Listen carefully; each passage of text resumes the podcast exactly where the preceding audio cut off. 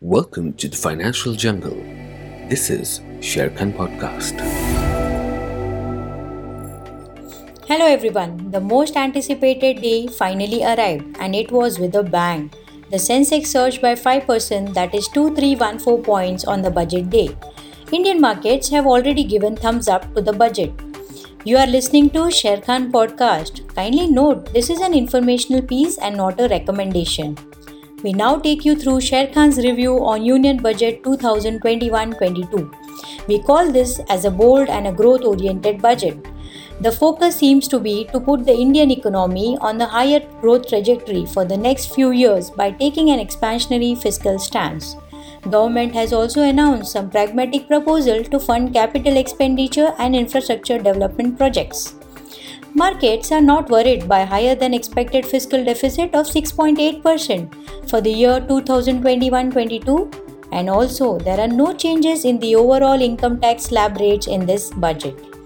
Let us look at the key winners from budget perspective. Banks and financial sector will be benefited by setting up of an asset reconstruction company and asset management company which would be set up to take over the existing stress test debt from the banks public sector banks to also benefit from 20,000 crore capital infusion. Power companies like Power Grid to benefit from monetization of power transmission assets.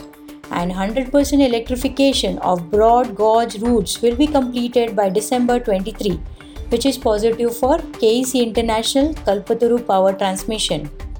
Oil and gas companies like GAIL and IOCL are key beneficiaries of the potential monetization of core pipeline infrastructure assets and addition of 100 new districts under city gas distribution seems beneficial for the IGL. Real estate and building materials companies to benefit from extension of 1 year for claiming additional tax benefits for buyers and a tax holiday for developers. Also, allocation towards smart cities and Jal Jeevan Mission would give demand fillip for building material companies.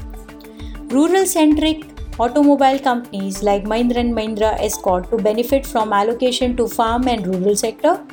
No excise duty hike on cigarette is a relief to companies like ITC. Mid-sized steel and copper companies to benefit from exemption of duty on steel scrap and reduction of custom duty on copper scrap. Going ahead, we expect the market focus to revert to quarterly earning and glo- global cues now. A strong Q3 result season and earnings upgrade would provide valuation support to markets. Post the budget, we see a scope for continued re rating of construction, building material, and public sector companies. Post budget, our investment picks are among large cap, we prefer ICICI Bank, SBI, M&M, L&T, HDFC Life, HCL Technology, Ultratech Cement, Power Grid and Cipla. Among mid-caps, we prefer JK Lakshmi Cement, AU Small Finance Bank, Polycab, Kajaria Ceramic, Supreme Industry, Max Financial Services, CESC and Tata Consumer. For more details, disclosures, and disclaimer, please refer to our Union Budget 21-22 review report or contact our nearest branch. It's been a pleasure bringing you the Sharekhan podcast, and thank you for listening in as always. Please read the risk disclosure documents issued by SEBI and relevant exchanges, and also the terms and conditions on www.sharekhan.com before investing. Investment in securities market are subject to market risks. Read all the related documents carefully before investing.